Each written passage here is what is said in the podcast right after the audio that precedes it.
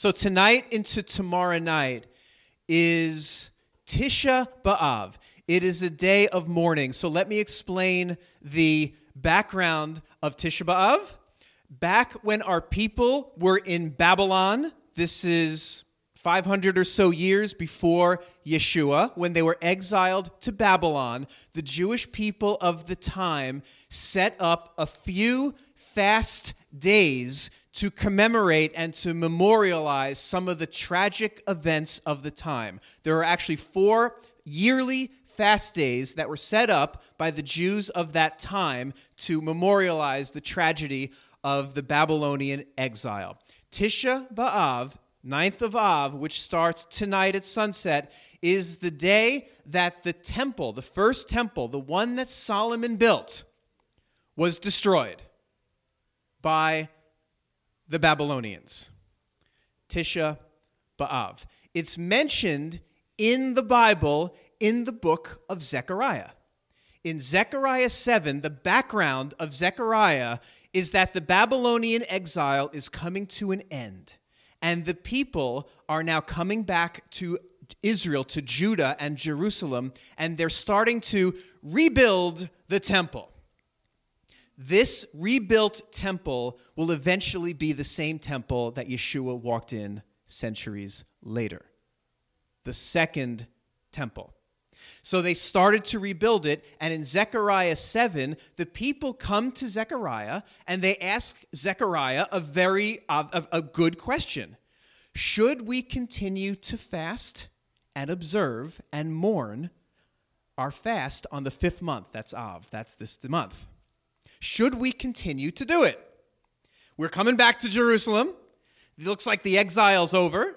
We're rebuilding the temple. Should we continue to fast? And Zechariah's answer was essentially You guys set up this fast. You do what you want. It's not a fast that God put in the Torah, it was a fast designated by you. So you decide whether you keep fasting or not fast. But what I do say, thus says the Lord, is a reminder of why the temple was destroyed in the first place. Treat people justly, treat people with mercy, treat people with kindness. Don't use your mouth to cut down people, use your mouth to lift up people. Because you've been using your mouth to cut down people, so I cut down the temple. So as I lift up the temple, the prophet reminded the people to treat people with mercy and kindness and justice and compassion. Unfortunately, our people did not heed the words of the prophet Zechariah. We know that Yeshua repeated the same things. He said, Woe to you, Pharisees, you, you, you tithe perfectly. Your dill, your cumin, your mint.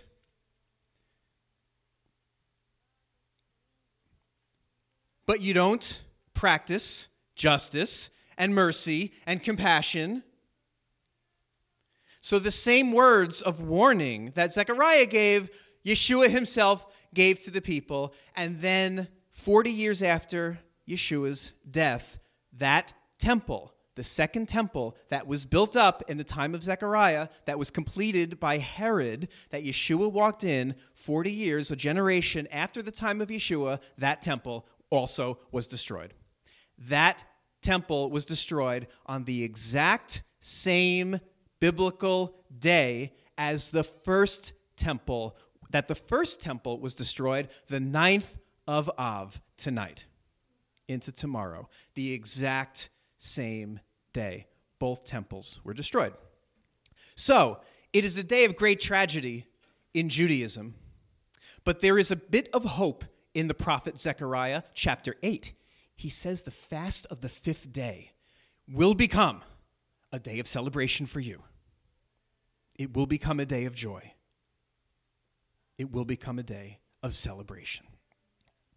So, in these days, we hear rumors, prophetic rumors, about something called the Third Temple.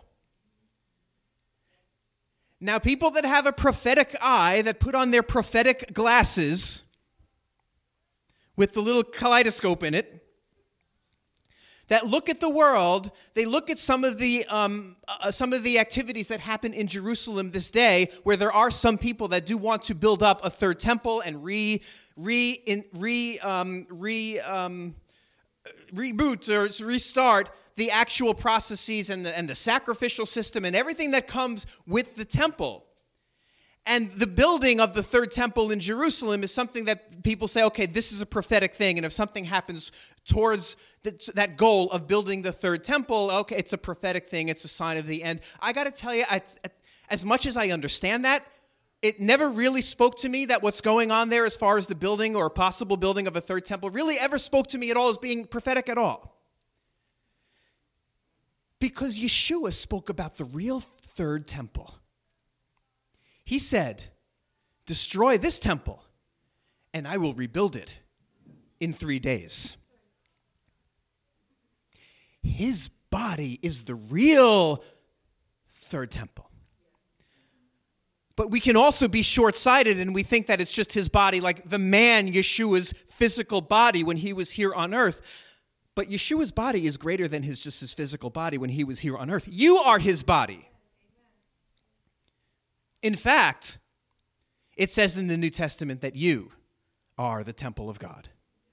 You are the temple of the Holy Spirit, it says. So, this is why I don't really bother so much with the rebuilding of a temple. And I understand that Paul said that the man of lawlessness is going to come and he's going to sit in the temple of God. Well, how much more meaning does it have when we realize that we are the temple of God and we need to be mindful of what we're letting into ourselves?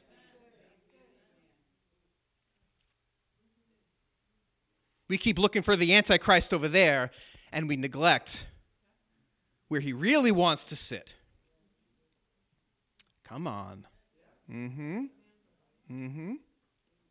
So this is why I don't really pay much attention, and I could be wrong, but I, I don't pay much attention to the building of a physical third temple because I know that the real temple of God is sitting right here. Now, the first temple and the second temple came down with weapons. They came down with arrows. They came down with, with, with, with catapults that fling boulders. The Babylonians had those weapons and the Romans had those weapons. But that spirit that wants to tear down the temple, the spirit of Nebuchadnezzar, the spirit of Emperor Titus the Roman, who tore down the temple, is still alive today. And the weapon this day that is used to tear down the temple of God is our Torah portion, Devarim, words. The weapon that tears down the temple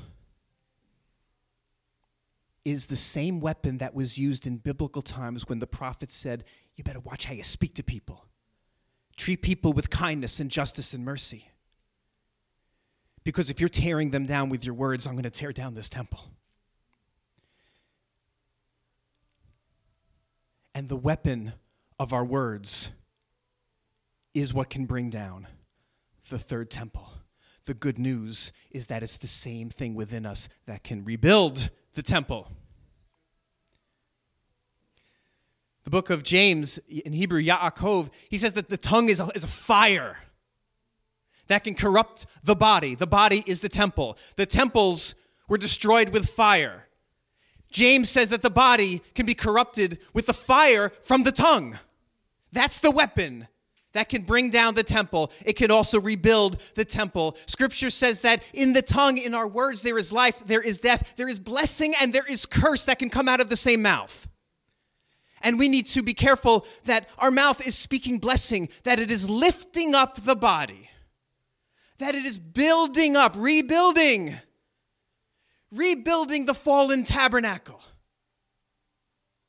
Rebuilding the fallen tabernacle. The book of Amos says, I will rebuild the fallen Mishkan David, the tabernacle of David. How do we rebuild the fallen temple in this day? It's with words that build up and words that edify. The, the Proverbs say that life and death is in, is in the tongue, and those who love it will eat it's fruit. It says that the stomach, our stomachs are satisfied with the fruit of our lips. Now, that might be very poetic of Solomon to write. But I was reading that and I was seeking the Lord, and I felt that the Lord was saying, that's not poetry, that's literal. When you speak in spirit, a table is set before you with edible fruit grown from the words out of your mouth. And in spirit, you must eat this fruit. You are what you eat. Knowing that in spirit, it is literal. What we speak, we eat and consume. How much more do we need to be careful about what we're speaking over other people? And how much more careful do we need to be when we speak over ourselves? The power of words. When Yeshua's body was raised, when he said, In three days, it'll be raised up, destroy the physical temple, in three days I will raise it up. He didn't just raise up a body of believers, he didn't just raise up a body of people that are saved. He didn't just raise a body of people who were sinners. He raised up a body of prophets. He raised up a body of prophets. And that's why our words are powerful. Because the one who spoke the universe into existence spoke it. He said, Yeah, he or let there be light. God didn't just think it or wiggle his nose to have the universe leap into existence. He spoke it. The one who spoke creation into existence now lives within you. This is why creation, life, and death is in your tongue.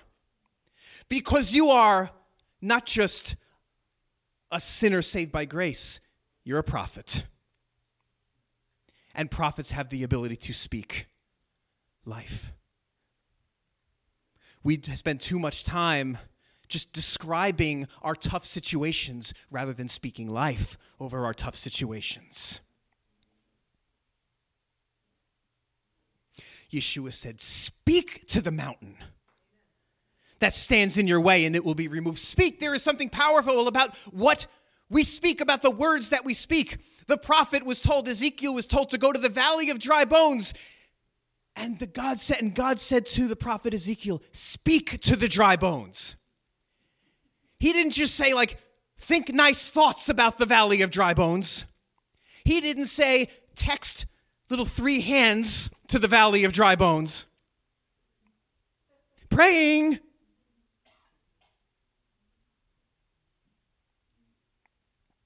he said, Speak to the dry bones. So the prophet had to go to the dry bones and say, Dry bones, get up, live.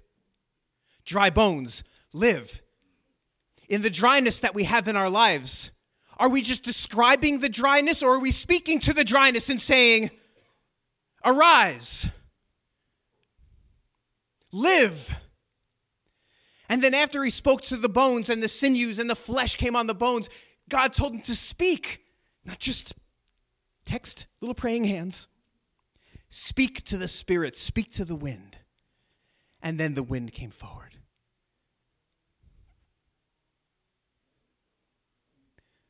We need to be speaking prophetic life over each other and over ourselves. Words have power. If you are what you eat, if you are actually eating in spirit what you are saying, no wonder there is so much sickness.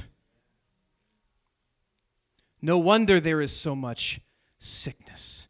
Because as a society, we're doing a little better in eating healthy and staying away from sugar.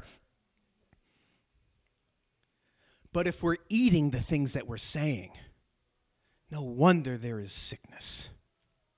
There is a spiritual What's the word?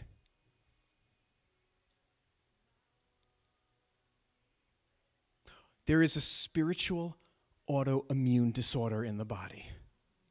Autoimmune disease is when your body, your immune system attacks yourself because we're speaking self hatred over ourselves and we're eating those words, and our body, our cells are listening to what we are saying.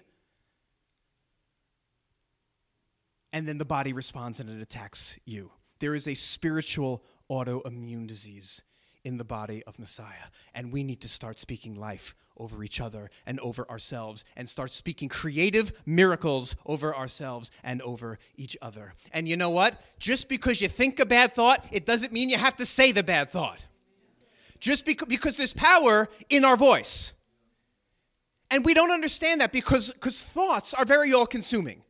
So, if we're struggling with something in our thoughts, see whether it's a hatred or a fear or anxiety or even a, a, a, lustful thought or something like that, there is a difference between having it in your thought process and actually speaking it into creation. If it's in your thoughts, let it die in your thoughts. Don't give it life by creating it with your mouth. This is what Paul meant when he said, Take your thoughts captive. Taking your thoughts captive doesn't mean just recognizing your thoughts, it means keeping them captive. It means don't set them free. That's what taking your thoughts captive means. It means keep them in your head. Don't let them translate into thought or action. Blessed are those who have a sinful thought but do not translate it into, into voice or action. Blessed are those who have a sinful thought, but let it die in the, in the mind and not let it translate into sinful speech and sinful action. There are 10 commandments in the 10 commandments. The first nine of them have a punishment. You shall love the Lord your God. This the first three are about God. It's about idolatry, keeping the Sabbath. It has a punishment. Um, um, cursing your parents or it's a blessing you know honor your parents cursing your parents has a punishment. Don't kill has a has a punishment. Don't steal has a punishment. Don't commit adultery has a punishment. Don't lie under oath has a punishment. The last one is a thought sin. Do not covet. There's no punishment. There's no punishment. Because a man in those days can't just go to the priest and say i'm struggling with covetousness in my mind. You know what the priest would say? Knock it off you better get a hold of yourself. The reason that there are boundaries in our thoughts is so they don't translate into action and translate into speech. Speech gives life. Just because you think it, you don't have to say it. And if you're thinking it, let your mouth speak the opposite. Let your mouth speak the opposite. So I want to declare. Now, we've been going through a few seasons of fasting here, and I want to declare something. Tonight is Tisha B'Av. It is the day that commemorates the destruction of the temple. At this time, I want to declare four weeks of rebuilding the temple. It says in Zechariah that this day, this Tisha B'Av, is going to be a day of joy and celebration. Let's start that trend starting tonight, four weeks. Four weeks from today is our baptism, our mikvah. Four weeks of rebuilding the temple, speaking life over others and over yourselves. This means that if you have thoughts of financial worry every day, pick up your wallet and prophesy to the wallet. Every day, pick that thing up and say, Dry bones live. If you have trouble in your marriage, go dig out the picture from your wedding day and speak life over it every day, one day, four weeks. Rebuild the temple. Every day, four weeks, rebuild the temple. Speak life over what is dead because God isn't just a God of revival, He's a God of resurrection. He resurrected Lazarus after four days after he smelled, after he stunk. This means that anything in your life that is so dead it just stinks is not too hard for Yeshua.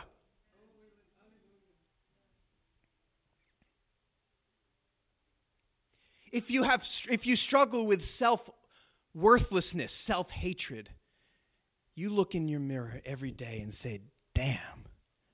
I am fine, fine, fine." You speak life over yourself. If you struggle with a, an addiction or something in the flesh that gets away with, you pick up that pack of cigarettes and you speak to that pack of cigarettes and you say, Greater is he who is in me than he who is in the world. You have no control over me. Every day, four weeks, rebuilding the temple. And in four weeks at our mikvah, we will have testimony on what God has done when we reverse our thoughts and we let life come out of our mouth and not death.